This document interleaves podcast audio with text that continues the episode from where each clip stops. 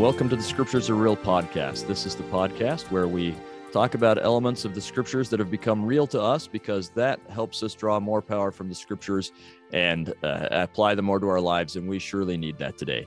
I'm your host, Kerry Muhlestein, and I am so happy to have back with us uh, one of the very first guests that we had, uh, who is so fantastic in so many ways and such a dear friend, uh, my friend Andrew Skinner, who was uh, the department chair uh, of ancient scripture back when I was uh, uh, teaching adjunct, and then the dean. Uh, he was just exiting as dean. Actually, I, I was his last uh, hiring interview as he was exiting of dean of our college, and then he went over to head the Maxwell Institute, and all of that's great. But uh, but what's more important is what a fantastic person and friend he is. I always loved, and I hope. I, I usually call you Andy. I don't know if that's all right on the uh, on here. Yeah, uh, but I, I have always loved Andy. But uh, we had the chance to teach together in Jerusalem, and uh, I, I, knew he was a great scholar and a great uh, administrator and writer.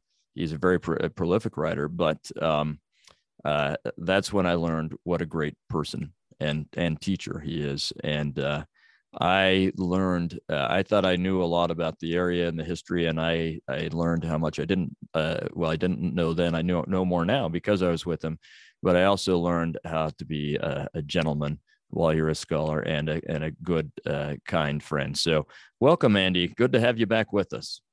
Well, thank you, Kerry. It is really a pleasure and a privilege at this stage of my life to, to be associated with you continually. And uh, I do remember uh, bouncing along the dusty roads of the Holy Land and talking about uh, everything from the invasion of the Assyrians to uh, very personal things about how we can best help our children. And that's uh, that's been a source of strength and a source of happiness for me. So thank you. Uh, my pleasure very, you kind of just reminded me of what that bouncing along dusty roads. We won't uh, tell too much of the story, but when we hired a guy to take us out to some places, you needed a four wheel drive vehicle to get to, and then when traffic was stuck somewhere and he decided he'd just get on the dirt road and go 70 miles an hour to get around the traffic. That was a crazy. Oh, ride. I do remember that. I, uh, I, I, wouldn't say we exactly took our life in our hands, but it was pretty close there. For, yeah, we, we took our life in his hands, but yeah. Yeah. Yeah. Well, those, tell us a little bit about yourself. Times. Yeah, they were. Yeah. They really were. Yeah.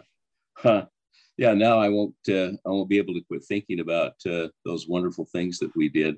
Yeah, uh, wonderful now that they're over. Uh, a little hair raising when we were actually doing them, but uh, yeah, yeah, great great times and great experiences, and uh, and and I guess that's a a great lead into our discussion today because we're focused on the Holy Land from the north to the south when we start talking about uh, King Ahaz and his successor, his son, King Hezekiah, and Hezekiah's successor, uh, Manasseh.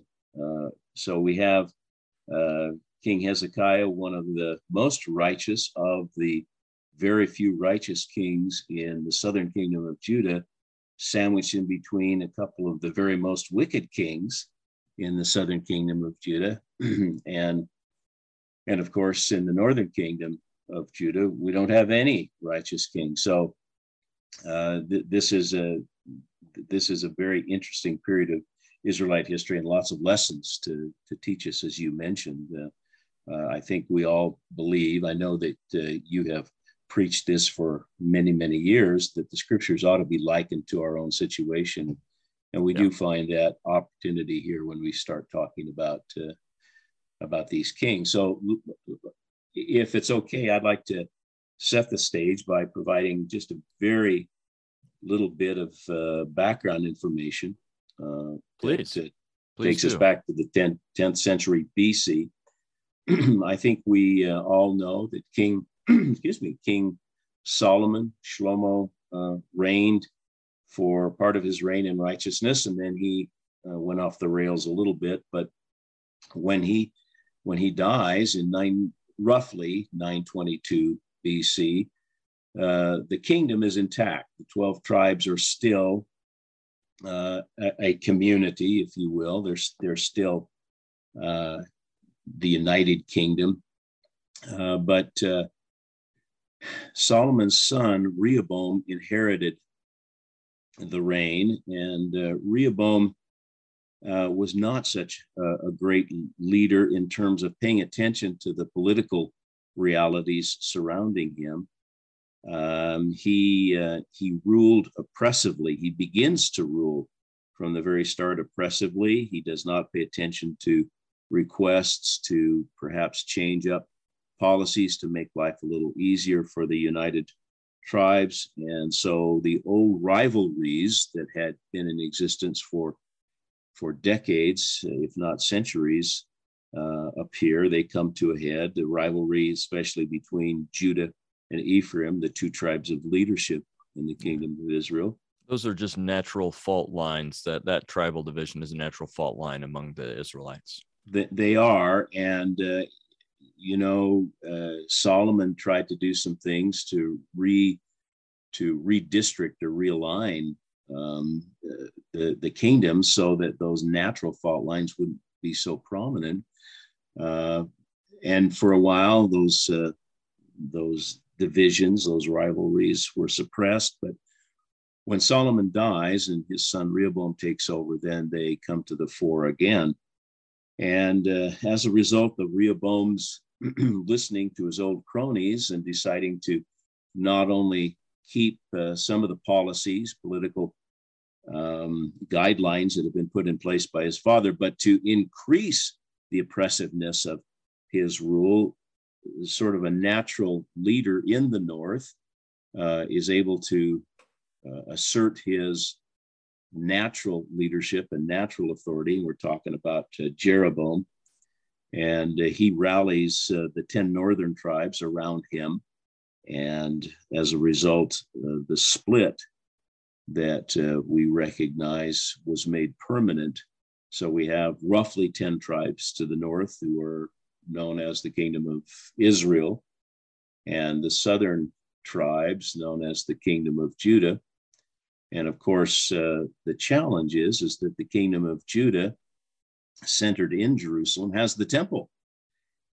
And uh, what what do you do if you're Jeroboam and the leader of the northern tribes? And I think what you would do if you were not inclined to spiritual things is do exactly what he did. And he set up two, uh, can we say, alternate worship centers. Yeah. Uh, at the uh, roughly at the northern border of his kingdom and the southern border of his kingdom. So we're talking about uh, uh, Bethel and uh, and we're talking about um, Dan. Dan. Yeah. And so uh, Dan to Bethel becomes the territory that he rules over, and he he solidifies uh, his, the I guess what you would call the religious slash spiritual um, credentials for his reign by setting up these two alternate worship centers. And ironically enough, he does it by setting up the golden calves. Yeah. Or calves. It is that, ironic. yeah, that harks back to the very thing that caused uh, uh, Israel its greatest uh, problems, its greatest uh, act of apostasy in the days of Moses, when you know a, a golden calf was uh, was created. And he even uses the same language. He says that, "Behold, your gods have brought you out of Egypt." The exact same thing that Aaron had said. So it, yeah. it is there, there's a, a you just have to wonder anyway yeah uh, uh, it, it's it's not wise and yet there's must be something more going on there than we realize and i've speculated about that in the past but i really yeah i, I, I want to talk to know, jeroboam one, one thing day. i yeah i one thing that i do have to give credit to jeroboam for is his astuteness using the as you say the exact same language only using it in a completely different context to yeah. support uh, his his uh, yeah. his ways of apostasy, I guess. So he he's politically astute but religiously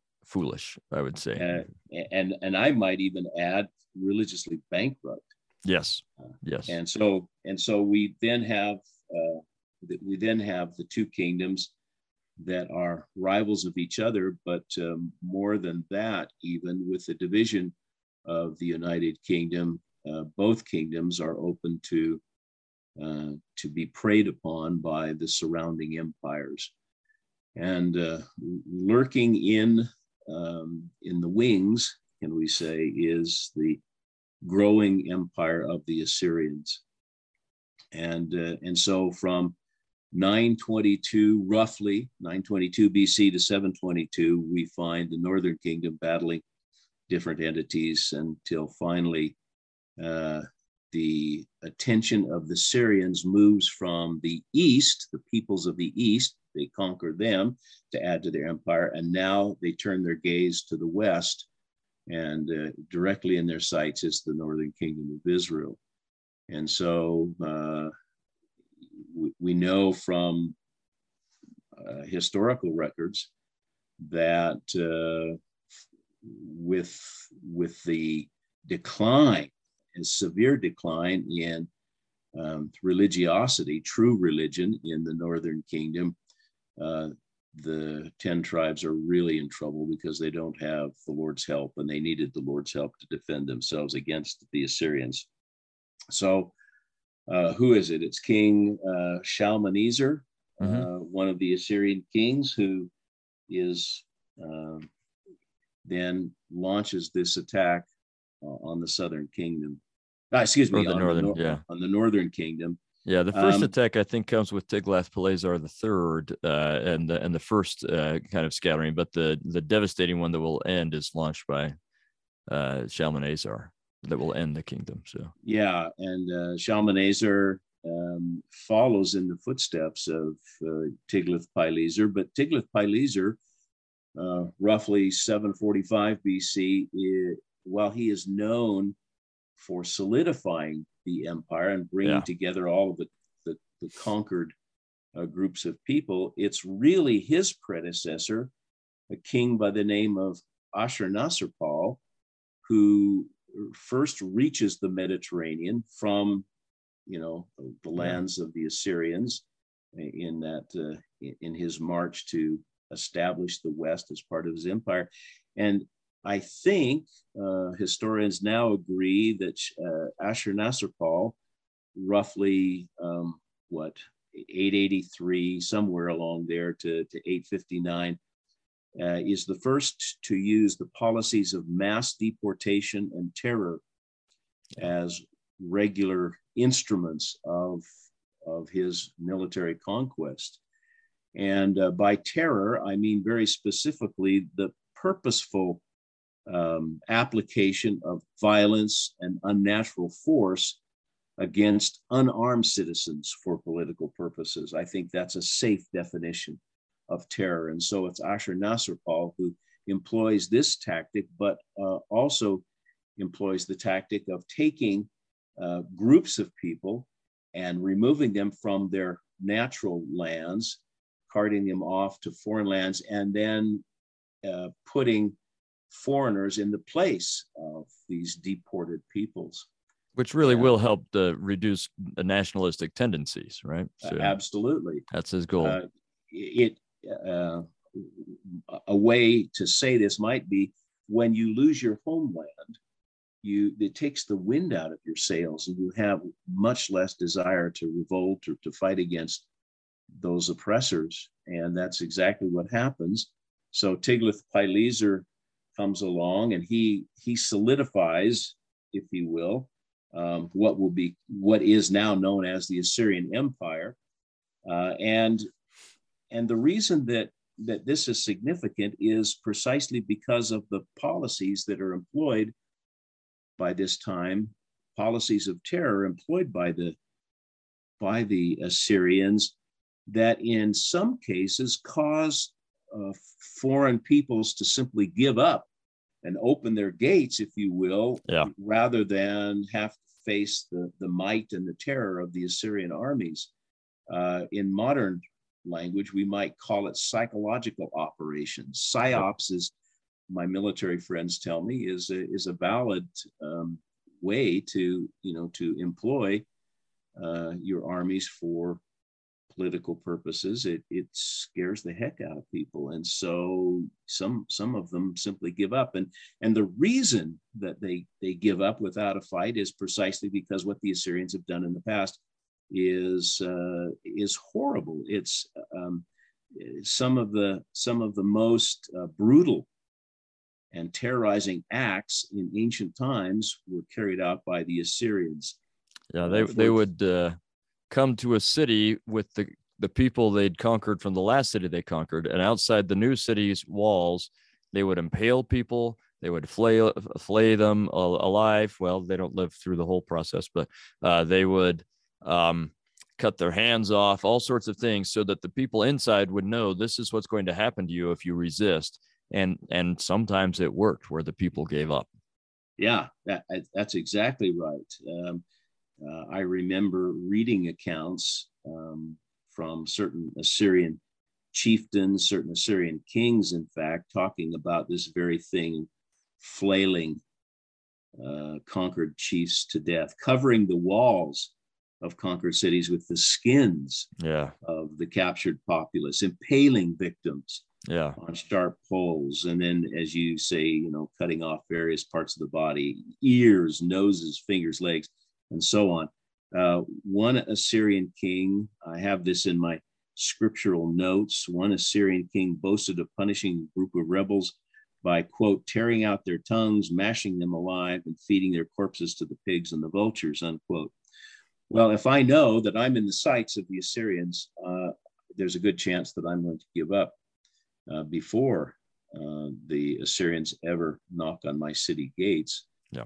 And and that kind of sets the stage then for uh, what happens uh, to the, the northern kingdom. They are conquered uh, in 722 slash 721 BC most of the heavy lifting is done by, I think, Shalmaneser, and then mm-hmm. his successor, Sargon II, completes the siege of uh, the northern kingdom, and they fall under um, the, you know, the the rule of these of these uh, really terror terrorizing armies of the Assyrians and are carted off, and they become known as the ten lost tribes. Yep. Uh, lost, I suppose, to the biblical writers, not lost to the Lord or, or even to uh, his prophets. Uh, but as a result of that, then the Assyrians turn their attention to the southern kingdom of Judah. And the southern kingdom of Judah is able to uh, resist uh, the, the military attacks of the Assyrians uh, until the death of Sargon II, and he's succeeded by a very famous Assyrian king called Sennacherib.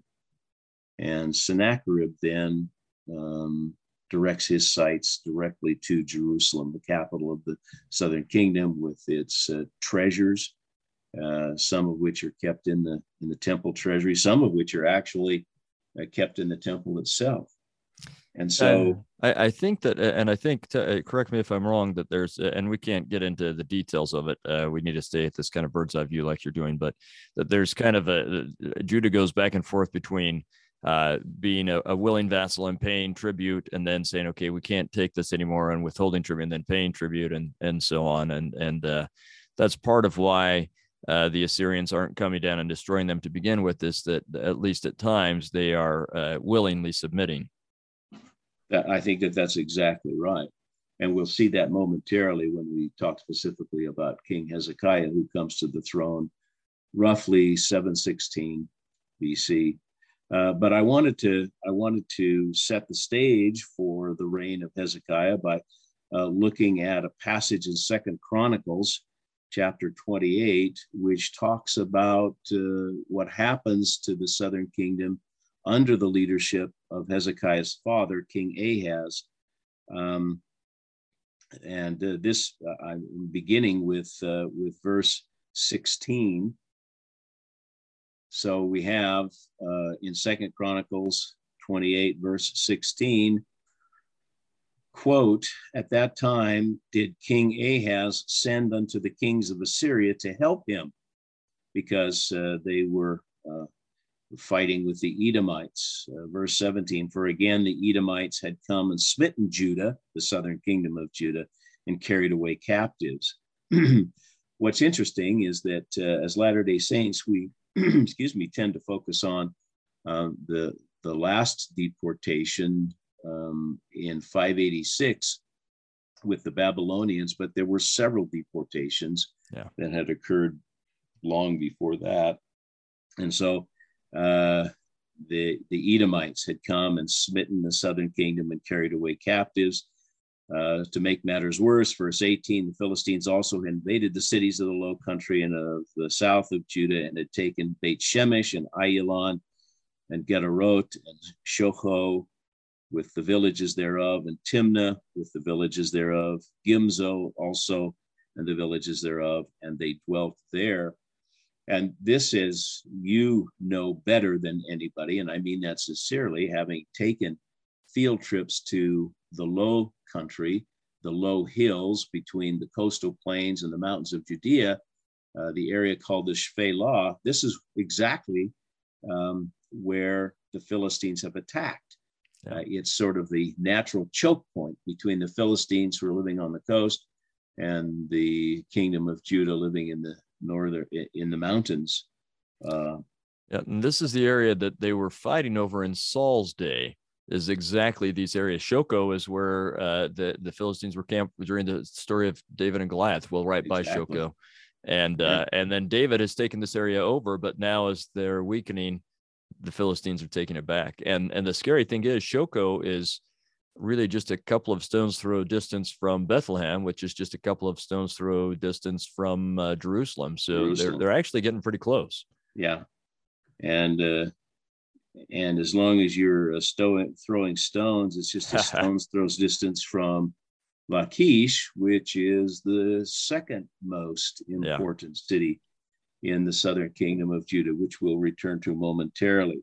So now we start to introduce some specific names that we've already talked about. Verse 20 Tiglath-Pileser, king of Assyria, came unto him and distressed him, did not strengthen him or help him, but distressed him.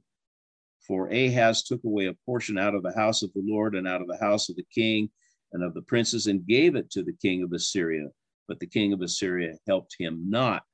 It's precisely the principle that you were talking about. You know if we can if we can keep these uh, semi-conquered peoples on the string and continue to receive tribute from them then that's much better than going in and laying waste to them. They're filling our coffers yeah. and that's what's happening here well uh, as an example of king ahaz's um, misplaced confidence and misplaced uh, religiosity, verse uh, 23, uh, verse starting uh, verse 22. And in the time of his distress, did he trespass yet more against the Lord? That is that King Ahaz. And so uh, Ahaz, um, like many people today, look for uh, different sources of relief and ignore the only true and living source of relief in so many ways, and that's the Lord. We're talking about uh, Jehovah here, who is none other than the premortal Jesus Christ. I find that that's a, a very uh, what helpful model for us to understand that this is an age-old problem that goes back thousands and thousands of years. People always look to a source uh, other than the true source that could be their true help. Uh. And, uh, and that's what Ahaz does. Verse 23 For he sacrificed unto the gods of Damascus, which smote him. And he said, Because the gods of the kings of Syria helped them, therefore will I sacrifice to them, that they may help me. But they were the ruin of him and of all Israel. And so we turn to these alternate sources. And in fact, when we could have turned to the Lord for help. Yeah, and, and, and I don't one, mean to oh. sound oh. preachy here. It's it's a lesson of history that's embedded in the text. Absolutely, and I think this one is so applicable to our day that that basically he looked and he said, so during what what we've talked about on this podcast before, just very briefly, but the Syro-Ephraimite War, where the the Syrians and the uh, Israelites are trying to force Judah to join them, uh, and and the Syrians have success against Judah, and uh, and so they the way Ahaz is looking at it is, oh, according to the world's definition of success, the Syrians are doing well. So I'm going to do things the way the Syrians do them, rather than thinking of God's definition of success and turning to God. And I think we do that a lot today, where we say, oh, look, these people do things this way and it works out well for them according to the way the world defines works out well.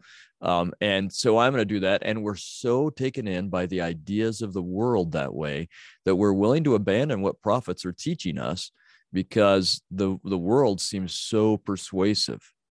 Yeah, it's uh, I I think you can't emphasize the point uh, too strongly that uh, that success is measured differently uh, by yeah. the Lord and by His prophets and uh, and that's i think what we see going on as you uh, so well articulate.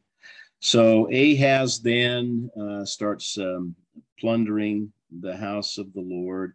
He uh, gathers together the vessels uh, all of the accoutrements that are used in worship in the temple. He cuts in pieces the vessels of the house of the lord. He shuts the doors of the house of the lord. That is to say he closes the temple and uh, makes false altars in every corner of Jerusalem and in every uh, and in uh, every several city of Judah. He made high places uh, to burn incense, and so this is this is the condition that the southern kingdom of Judah is left in when this new king comes to the throne, King Hezekiah. Uh, I uh, I find it uh, uh, heartening, if you will, to see that uh, that the Lord is continually concerned about His people Israel because of the covenant, and so uh, He, I think, is involved in the management of the details of the successors, and uh, King Hezekiah he is preserved, I think, in righteousness and ascends to the throne when he's only 25 years of age uh, in 716 BC. And the text says that he rules 29 years in Jerusalem. And it gives us the name of his mother so that we understand exactly which Hezekiah uh, we're talking about, the, the uh, Abiah, who is the daughter of Zechariah. So the stage then is set for uh, King Hezekiah. And, uh, you know, Andy, could I just interrupt you for a second? Sure. It, it's just occurred to me that we're we're drawing from Chronicles and getting some great extra information there, and I'm not sure that uh, most of the audience will understand uh, what Chronicles is and how it differs from First and Second Kings. Could you give us, uh, we don't want to get too distracted from moving on with Hezekiah, but uh, would you be able to just explain it in a couple of minutes for us or well, less? Uh, Chronicles is, is another historical account of the events that are reported in First and Second Kings and obviously uh, they whoever the chronicler is i'm not sure maybe you know. No. Uh, and it could be uh, a group of I- individuals that are interested in using these other sources. And so that's what chronicles is is that it literally is using the different chronicles the historical records that were uh, available to the author of first and second authors of first and second kings and it's an it's an alternate source, and it is it it is different in its perspective. Um, we, we note, particularly with these episodes involving King Hezekiah, that the chronicler is interested in highlighting almost exclusively uh, the works and and the um, religious um, the righteousness of Hezekiah and his reforms because he provides a very detailed account of the very first thing that Hezekiah does, which is restore the purity to the to the Jerusalem temple.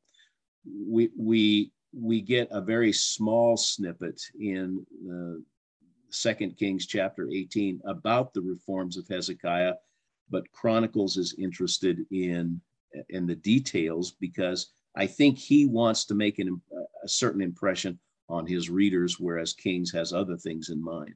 Yeah, yeah, and the chroniclers, are, are single or plural, I don't know, but anyway, they uh, he or they, I'll, I'll keep saying they, but I don't know. Uh, they seem to have even more of a, a religious uh, lesson agenda, a little, even almost uh, like Mormon. They don't quite use the phrase "and thus we see," but they're implying the phrase "and thus we see" quite often. I, I think. Yeah. So. Yeah, they. That's. I think that's exactly right.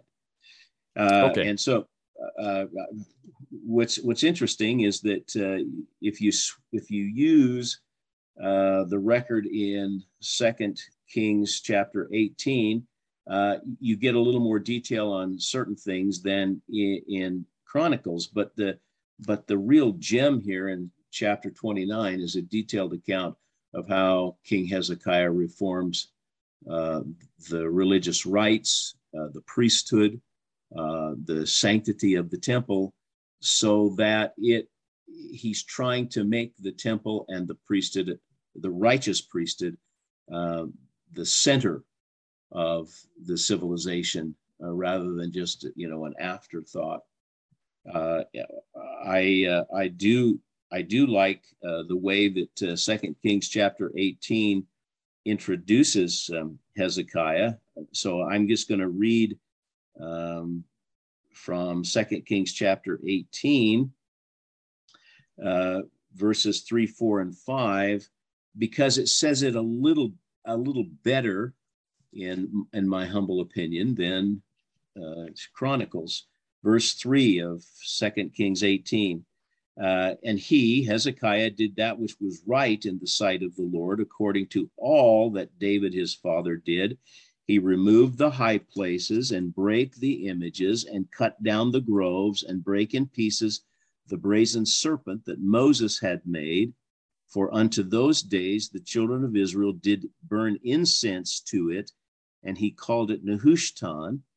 And he trusted in the Lord God of Israel, so that after him was none like him among all the kings of Judah, nor any that were before him.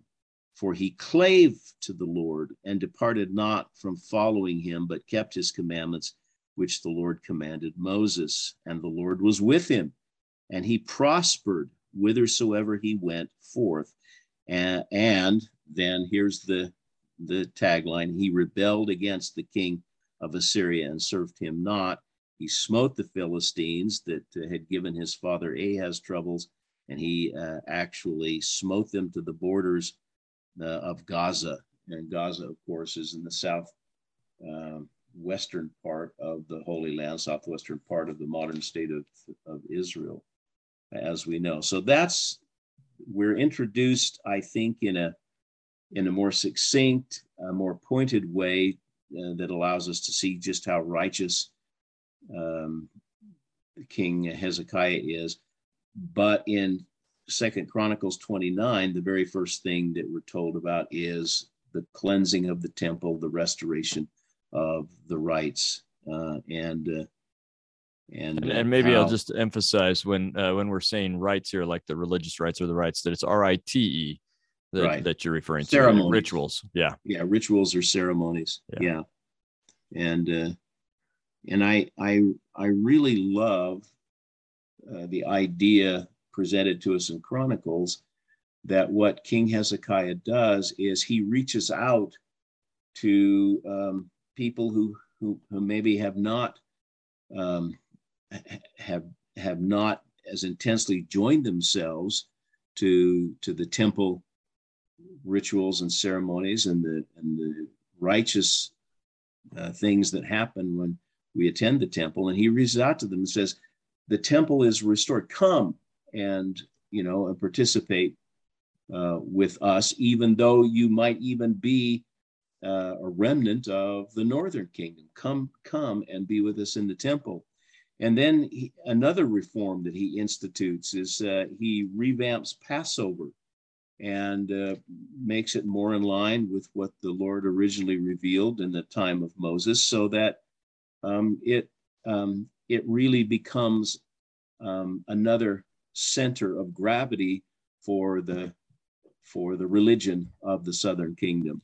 So that that's kind of what Second Chronicles uh, does for us. Is it it really uh, focuses our attention on what uh, King Hezekiah did that the Lord loved so much about Hezekiah. He he instituted, he, he, reinstituted uh, the temple as the center of life. He uh, took away all of the, uh, what would you call them?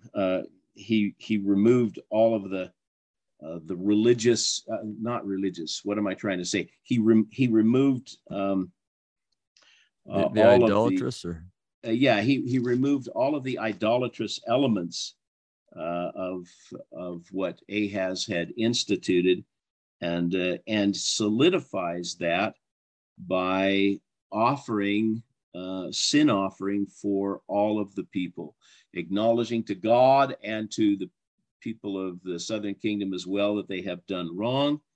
And, uh, and then um, after you offer the sin offering according to the Mosaic law, then you're in a, uh, a, a state of grace, if you will, to commit to follow God more fully uh, by uh, offering the burnt offering, and then you invoke communion with the Lord, between the Lord, the priests, and the worshipers, uh, with the fellowship offering.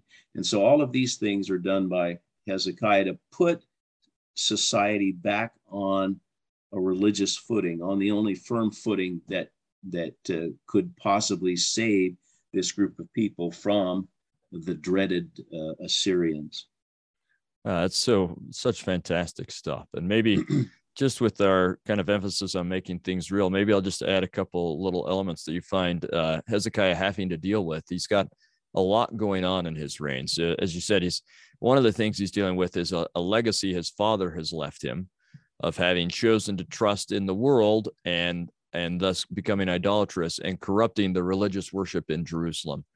Um, and then he has this legacy of the northern kingdom, where they are being destroyed and and destroyed and, and taken away both in his father's reign and in his reign and what we can tell archaeologically especially in jerusalem is that there's a huge influx of refugees from the northern kingdom so that during uh, hezekiah's reign uh, and maybe this is where you were going to go and uh, if so then stop me but um, he he has to uh, deal with uh, enough refugees that it it, it, he has more northern kingdom people in his city than southern kingdom people.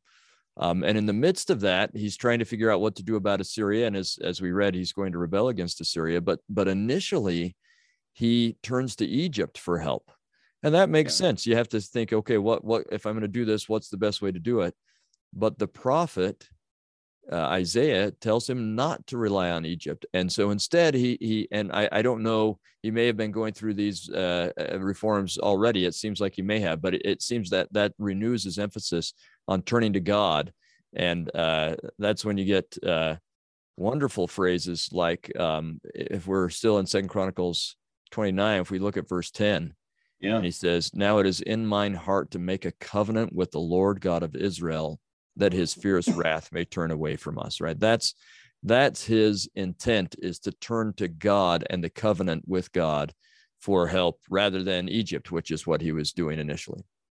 I think that that's an important point. And actually where i was going with this is uh, as you mentioned um, be, i think because there are certain people even remnants uh, after the conquest of the Assyrians in 522, 521, but even a lot before that, that see that uh, Hezekiah is turning things around. And, uh, and by turning them around, they're going to have Jehovah's protection. And you have, as you say, this huge influx from uh, the northern kingdom.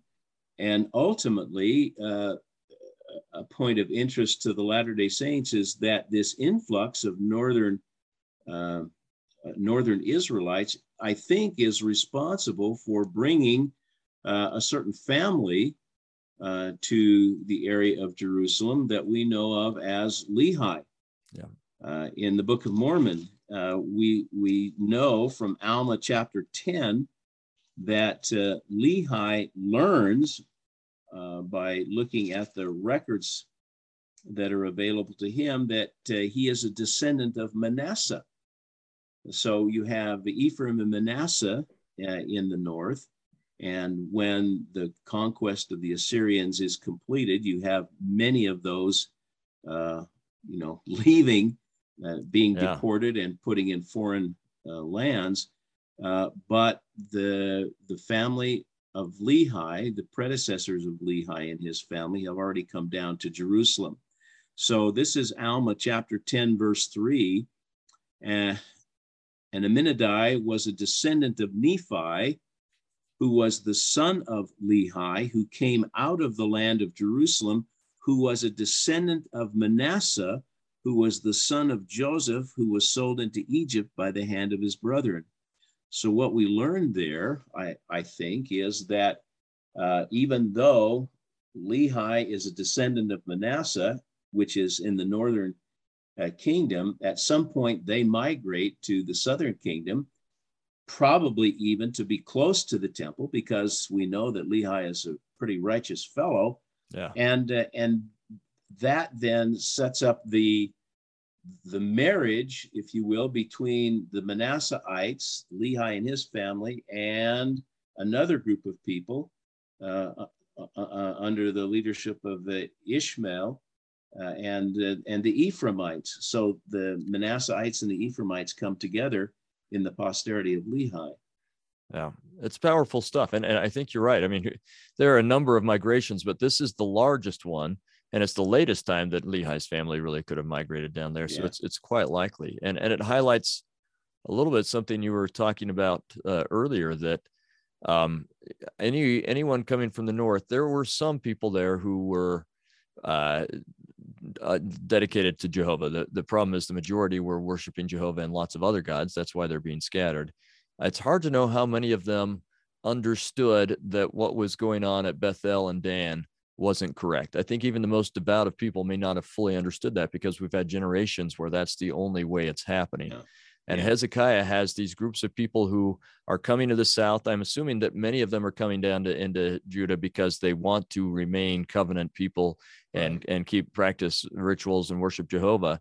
But he's got this task of saying, okay, we need to teach them about the true temple because those were false temples that had right. everyone in the north were were patronizing. Uh, and we need to teach them about the true temple and get them to do. Uh, uh Jer- Jeroboam had changed religious calendars, uh, what the Levites, who they were. They got rid of Levites, but who was administering these things and how they did it. And yeah. so those people for generations have not done things the right way. And Hezekiah has a pretty big task on his hands of getting everyone to do it the right way, but he seems to be pretty successful at making that happen. And, and I think his success is grounded in the fact that he worships, truly worships the true and living God, Jehovah. Yeah. And, and he, he, listens knows, to the prophet he, he knows uh, who who who who God is. Yeah. He understands a lot about God, and you're right. He listens to the prophet, who is none other than Isaiah, and Isaiah becomes, as it were, a court counselor yeah. uh, to the king. And you can hardly do better than have as uh, your main uh, counselor in in the workings of government than the true and living prophet. And Isaiah's stature as a prophet is beyond question, it's beyond doubt. Yeah. And there's something about Isaiah that kind of ties into a point we haven't made yet, and that is uh, Isaiah is a city prophet, probably born and raised in Jerusalem, but he's a very literate man. Yeah. You know, he's sort of the PhD of of I, I shouldn't have even used that uh, imagery, but he's the he is uh, the prophet that uses the most vocabulary words of any of the prophets yeah. in the Old Testament. Uh, he he uses these images, and I think is kind of in love with the with the language and the way to describe these that uh, sometimes it makes Isaiah a little bit difficult to understand, but be, it's because of of uh, the culture that he's raised in. And that goes back to something we learn about Hezekiah. During his reign, uh, Hezekiah uh, actually uh, had um, copies of uh, Sol- King Solomon's Proverbs uh, what brought in, uh, yeah. integrated into uh, the literary culture of Jerusalem at that time. Um, Proverbs chapter 25, verse 1, uh, I think is one that we sometimes overlook. Quote, these are also proverbs of Solomon, which the men of Hezekiah, king of Judah, copied out. So he's got, uh, you know, he's got this, um, what, this court culture, the, the, the court of the king. The culture is a very literary one, and he has people specifically designated to search religious records and particularly look at the Proverbs of Solomon, make them part of the culture of the southern kingdom during his yeah. day. And it's and it's that same culture that the prophet Isaiah is part of. Yeah, beautiful stuff. Yeah, very, very, very interesting. So um, we we now turn our attention. I I'm going to go back to Second Kings now, if you don't mind. Yeah. Um, I think for time's sake, more than anything else, we go back to then uh, the uh, the continuing nemesis of the Israelites, excuse me, the, the Judahites, the southern kingdom, uh, the Assyrians. And so we've already read in Second Kings chapter 18 how Hezekiah rebelled against the king of Assyria, uh, does is not um, is not serving him. Um, I, I think what he he what it's really telling us is that um, they're not they're not supplying uh, money. They're not they're not supplying um, the the kind of uh, the term has just lost me. Uh, um, tribute. Yeah. They're not they're not giving tribute to the the kings of Assyria, and so it is then that uh, the the king of Assyria.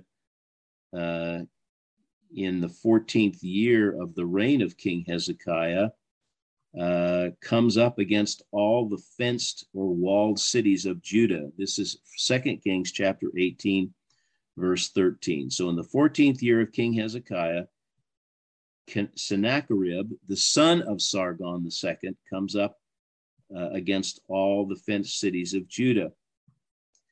Strategically, I think that uh, they do what any of us would do if we were the supreme commander, and that is they attack the weakest cities in Judah first. So, of the 46 uh, walled or fenced cities in Judah, we uh, we see them sort of the Assyrians gobbling up uh, these cities, destroying them, laying them waste, because they they um, reserve the last two cities, the greatest of the cities of Judah, for last. They know that they're going to be harder to take, and they need all of their energies, all of their um, their military might focused on plus the, the, fear that they've uh, engendered by oh, that yeah. point. Yeah, absolutely, the fear. So uh, the king of Assyria apparently is camped uh, against Lachish, which we have said is at this time the second most important city in Judah.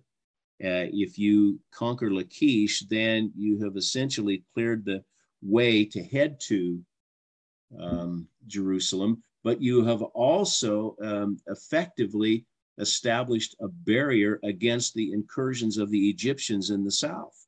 Mm-hmm. Uh, and and this is the the smartest thing to do tactically.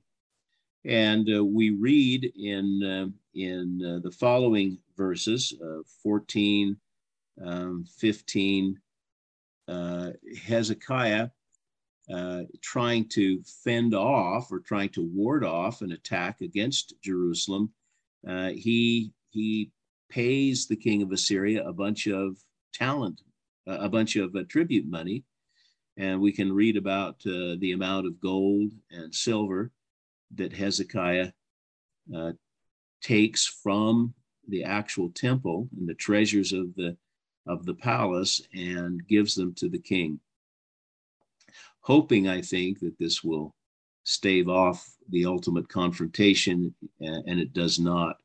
Verse 17, we find the king of Assyria sending uh, his trusted messengers uh, to King Hezekiah in Jerusalem from Lachish, where they are overpowering um, the Judahites uh, and uh, members of society living there uh, in preparation for taking Jerusalem.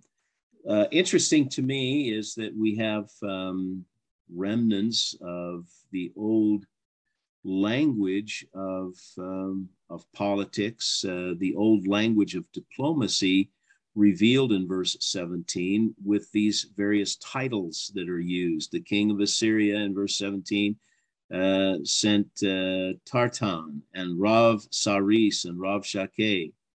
Uh, those are Aramaic terms, yes, but they actually go back to original Akkadian uh, terms. Akkadian was a Semitic language that was used uh, around the time of, of Father Abraham and even later than that.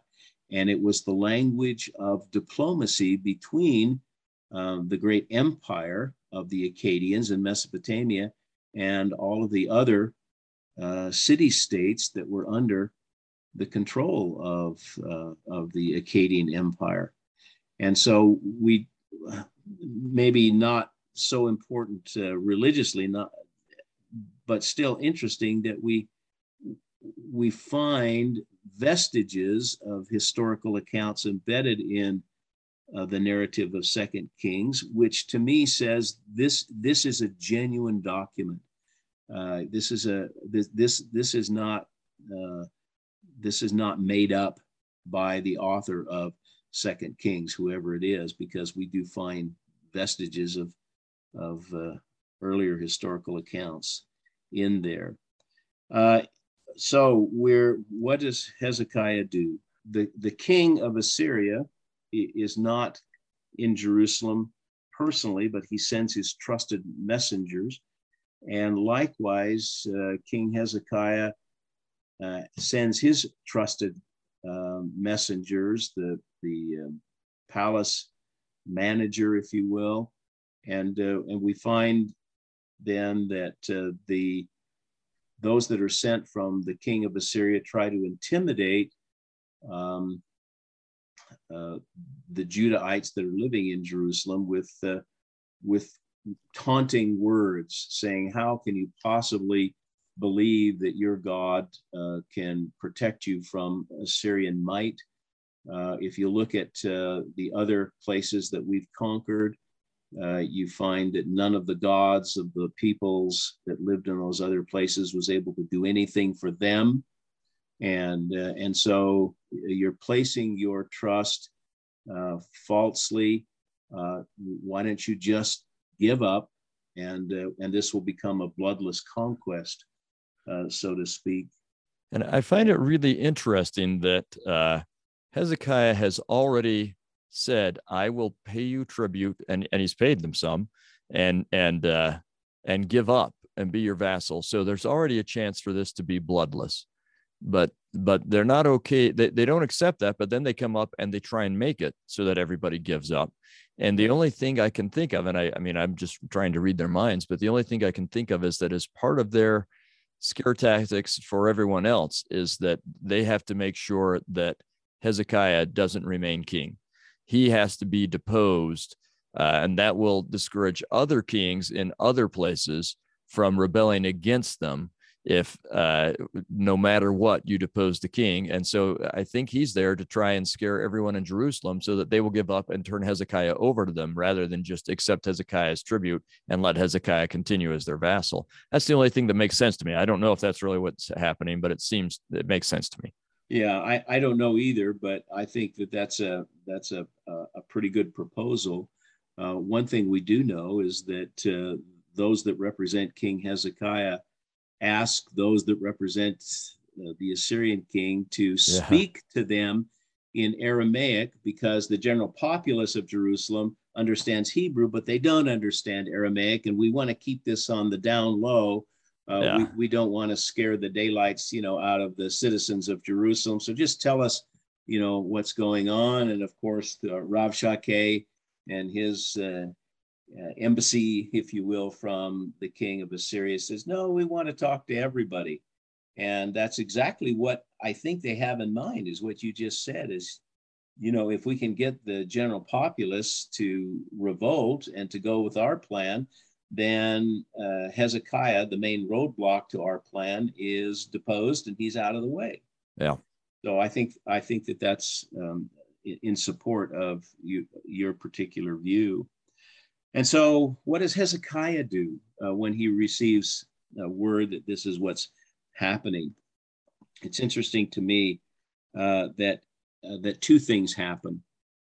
One, uh, he uh, he prays. Uh, number two, um, he goes to the temple, and number three, he relies on the word of the Lord through the prophet Isaiah.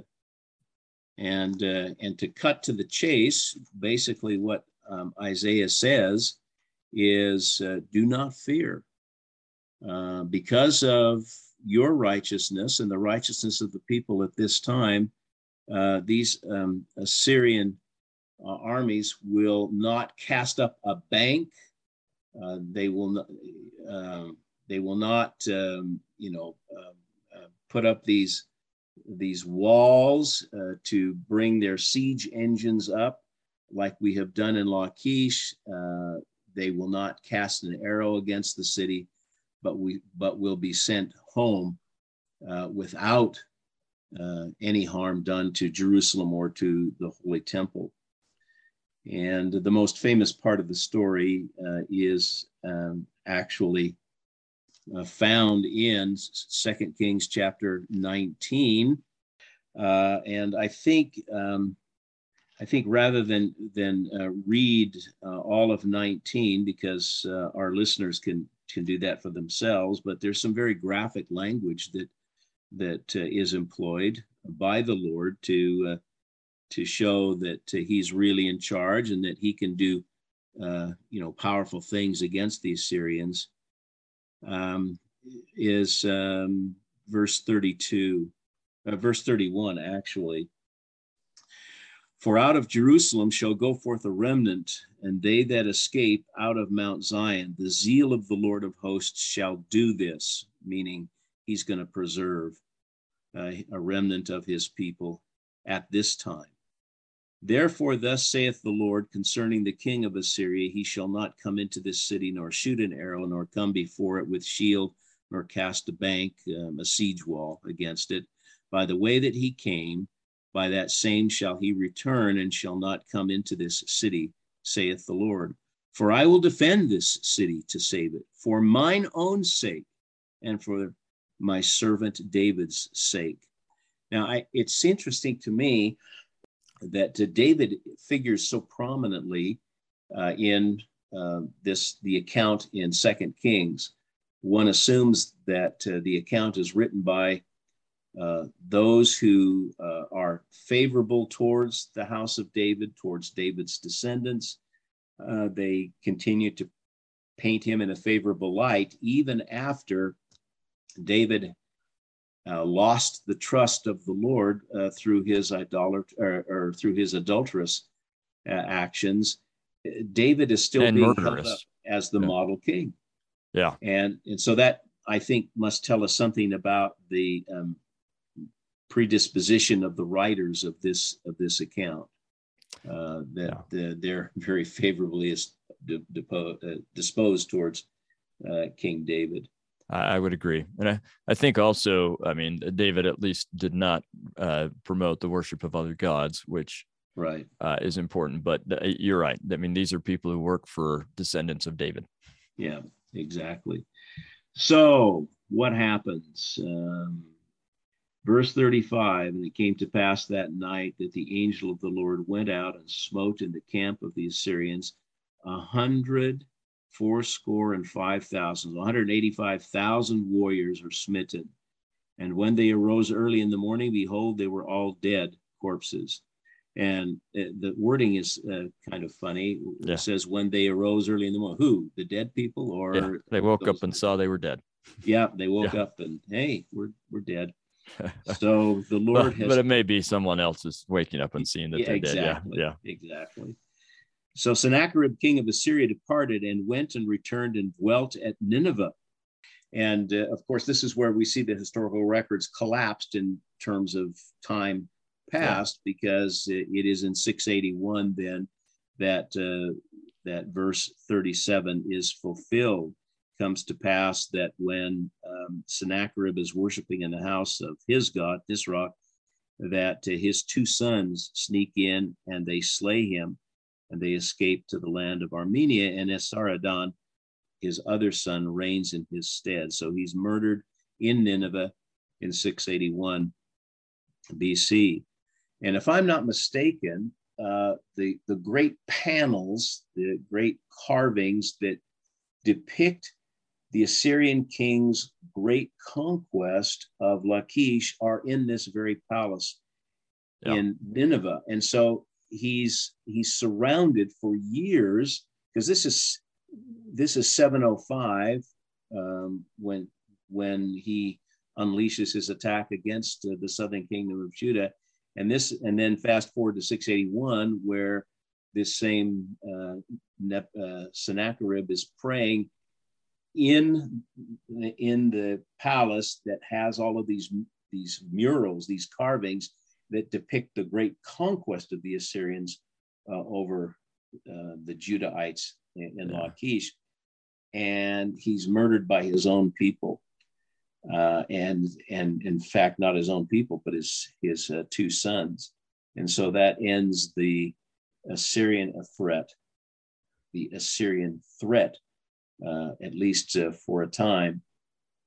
Well, actually, really ends it permanently because the next group of people that that take over are the Babylonians, and yeah. it's uh, Lachish that's destroyed all over again, and it's Jerusalem then that is attacked all over again. But that time, the the the uh, Southern Kingdom is not so fortunate. It's their final demise in 586 BC. Uh, two, two, two things that I wanted to cover that I didn't. Uh, not only did Hezekiah make spiritual preparations against the Assyrian attack by going to the temple, by going to the prophet but he also makes some physical preparations. And the two most prominent ones, I think, at least uh, from an archaeological point of view, are the uh, strengthening of the walls of Jerusalem, uh, partly to strengthen the city of Jerusalem against the Assyrian attack, but also partly, I think, to to uh, strengthen the walls of the city because it's busting at the seams with with all of the influx of these people that that we have talked about. So uh, one of the most dramatic things that um, that tourists like to look at and take pictures of when they go to Jerusalem is the remnants of the Broad Wall uh, that is uh, been uncovered and left uncovered in the uh, in the Jewish quarter of the old city, and that Broad Wall is an amazing um, piece of architecture because of its hugeness. It's just yeah. a huge wall, and we see only a portion of it.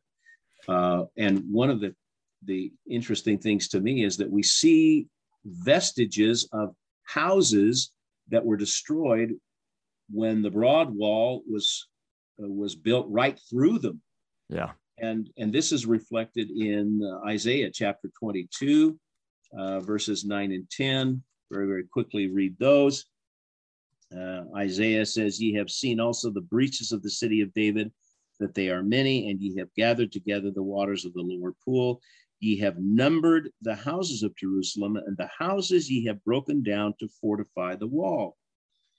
And this is exactly what you see in the, in the archaeological record is you see the broad wall that's been constructed right in the middle of several of these houses uh, yeah. on either side of the broad wall. And then the the and the, the wall seems to have been built both uh, to strengthen uh, the walls they already had, but also because they have all these new people that are building yeah. in new parts, and there's no wall around that area, exactly. and and so on. So I mean, he has a lot he has to do now that he has this larger city with all these refugees to try and protect and prepare for the Assyrian invasion. Uh, maybe even more dramatic, I, I, don't think more important than the broad wall is the, the new tunnel that's created to bring the waters of the Gihon spring into the actual city so that number one, the Assyrians don't find a ready made water source that they could control. And number two, so that uh, the water supply for the city is made safe for all the inhabitants inside the walls of Jerusalem. And uh, this, uh, this again, I'm going back to Second Chronicles chapter 32, uh, and just want to read a couple of verses. So we're in Second Chronicles 32. After the quote, after these things, the establishment thereof, Sennacherib, king of Assyria, came and entered into Judah and encamped against the fenced cities. These are the 46 walled cities according to the Assyrian royal records themselves. And so Sennacherib uh, camps against these fenced cities. He destroys them and takes them for himself as part of the empire. Verse 2 When Hezekiah saw that Sennacherib was come and that he was proposed to fight against Jerusalem, he took counsel with his princes and his mighty men to stop the waters of the fountains which were without the city, and they did help him. So there was gathered much people together who stopped all the fountains and the brook that ran through the midst of the land, saying, Why should the kings of Assyria come and find much water? Skipping over to verse 30. And this same Hezekiah also stopped the upper watercourse of the Gihon. Uh, it's a spring, it's the most permanent, uh, well established water source. In ancient Jerusalem, Gihon comes from a root means to gush because that's the way that the spring operates. It gushes up at certain times of the day. And so they stop up the waters of the Gihon, they bring it straight down to the west side of the city, and Hezekiah prospered in all his work. This makes this is reference to Hezekiah's tunnel, which uh, many many tourists have walked through, uh, and the way that it happened, as as you could probably describe better, is that apparently there was a natural fissure in the bedrock on top of which the city of Jerusalem was built. And, uh, and two crews of workmen start at opposite ends of this natural fissure uh, in the bedrock and they start chipping away and they meet in the middle, not, not exactly the middle, but they meet together uh, under, um, you know, 100 meters of bedrock yeah. uh, to allow the waters of the Gihon to flow through this tunnel, which ends up uh, in this, uh, in the, the, the pool that, uh, that we all love to, to visit and even the Savior um, perform part of his ministry at the Siloam pool yeah. or the Shiloach pool. Shiloach in Hebrew means sent. So the waters are sent from the Gihon to uh, the Siloam pool, and that provides the water source. Very, very dramatic inscription found uh, in the middle of the tunnel. Uh, an inscription found in eight, the year 1880, which tells us that the Hezekiah's tunnel was about 1,800 feet long, 1,750. And the inscription describes what we've just said uh, teams of workers starting at uh, each end of this natural fissure and then meeting uh, somewhere in the middle. Yeah, they kind of uh, hear each other and then. Yeah, they the hear each pickaxe other. Pickaxe goes through and the water gushes. And... The cool thing is you can actually see the chisel marks. Yeah. that uh, and you can see where where they met. Uh, I will. I will try and I. I uh, I once ran that as fast as I could, and it's not easy to run bent over and, and through water, but I did it with a GoPro on. Uh, I'll try and post that as a, a YouTube video that people could watch uh, if I oh, can yeah. find that that video. That would and I thought. I and there are myriads of photographs uh, on the internet yeah. that, that help uh, our listeners understand the nature of this. You can make all the preparations in the world that you want, but the real source uh, of your of your strength, the real source of your salvation, if you will, uh, your redemption from uh, difficulties, from life's challenges, is uh, the Lord Himself, and that's the yeah. point that it's made there. Down uh, the houses, but the very next verse, verse eleven, ye also made a ditch between the two walls for the water of the old pool.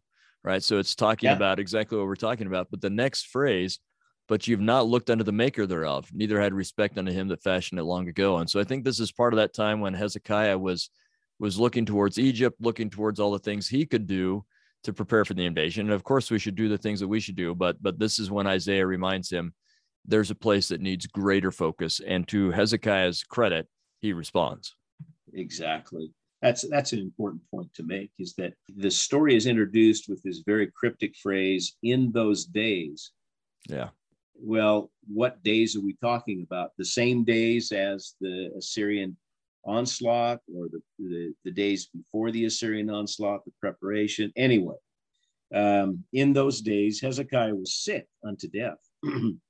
and the prophet Isaiah, the son of Amos, came to him and said unto him, Thus saith the Lord, set thine house in order, for thou shalt die and not live. Uh, verse one gives good advice to all of us. We should constantly have our houses set in order. We should uh, be able to say, I'm ready to meet my maker, no matter uh, what the, the external circumstances are, because we never know. Uh, in that very hour, uh, we may be called upon uh, to return home to the God that gave us life. Verse 2 and then he turned his face to the wall and prayed unto the Lord, saying, um, I beseech thee, O Lord, remember how I have walked before thee. And Hezekiah wept sore.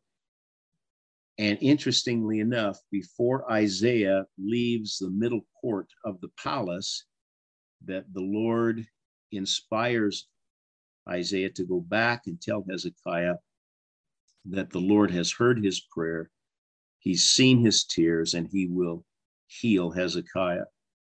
And, uh, and thou shalt go up unto the house of the Lord. It's interesting that the temple is the place that Hezekiah is directed to so that he can think about what has just happened and how the temples should always serve as the foundation of his life, as it should serve as the foundation of our lives. And uh, the Lord says, I'm going to add 15 years uh, to your lives and uh, deliver thee out of the hand of the king of Assyria. So, if in fact this sickness happens while the Assyrian threat is looming large, it helps us to appreciate that there have been people in times past who have faced a lot of challenges, and sometimes those challenges have been compounded in their lives. And, and when we face similar challenges where it may seem like things pile on top of one another. And we're faced with several different kinds of challenges through no fault of our own that others have gotten through this. And they've gotten through this from the help of prophets, from the help of prayer, and from the help of attending the temple. And that's a lesson that I take from uh, the uh, the last scene, as it were, the last episode of, of Hezekiah's life. And of course, some people have questioned, some people have questioned uh, if Hezekiah was so righteous, then why does he ask the Lord's prophet for a sign? And, and I don't find this uh, as Hezekiah's um, what going back on his righteous ways. He's simply trying to see if he's understood what Isaiah has said correctly, that he's not misunderstood. Yeah. And so the Lord and signs says, well, are just so much more common in in their culture. We see it all yeah. throughout the Old Testament. Yeah, just if I can, if I can, if the Lord can show me a sign, then I'll know exactly what I was supposed to hear from the prophet Isaiah. Yeah, yeah. For and, and and that's I don't think that that's a big deal. And so uh, the Lord fulfills his promise.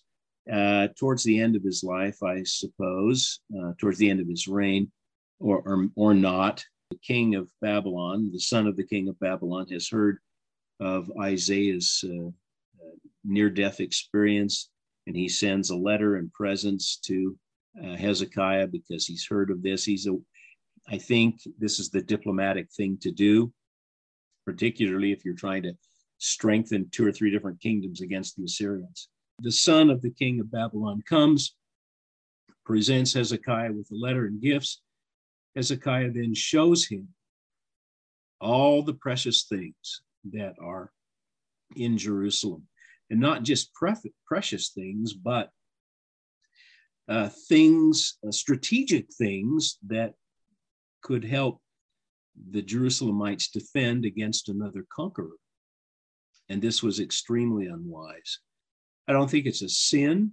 it may have been motivated by a sin, a sin of pride. We don't know for sure what possessed Hezekiah to show uh, this, uh, this foreign ruler uh, the strength of the southern kingdom, but nevertheless he did. And so the last thing we read about is that uh, Isaiah tells Hezekiah, uh, because of this act, uh, your your descendants are going to face a time where there will be they will be attacked by Babylon and carried away captive, and, uh, this is an Isaianic prophecy of the Babylonian captivity later on in 586. But maybe the message is um, be wise in the things that we talk about. Uh, Hezekiah had experienced some very spiritual things, some very personal things. Was it out of pride that he showed the son of the king of Babylon the great strength that Hezekiah had accumulated? Because after all, we're told at least twice in the text of Kings that the Lord prospered him in everything that he did. So be wise in our communications. Uh, don't don't uh, become a spiritual blabbermouth. Don't don't allow your spiritual strengths become your weaknesses. Uh, don't say too much about spiritual things in, in, our lives, but to rather keep close company with the Lord, and He'll tell us. He'll He'll give us a nudge as to when we should say things and when we should not. And uh, maybe this is the the greatest uh, mistake of Hezekiah's life is that he does this, and it results um, ultimately in the deportation of the southern kingdom of Judah um, some hundred years plus uh, afterwards. I'm grateful for the the uh, life of King Hezekiah because it shows us how it shows me how I I can live my life relying upon prayer, prophets, and the temple, the sanctity of the temple. And I hope I'll be wise enough to to always remember that when uh, great challenges beset me. And I say that in the name of Jesus Christ. Amen. And thank you so much, Andy. That's just uplifting and wonderful. And uh, I think we're all blessed by it. Thank you. Thank you very much. It's a great privilege to be with you.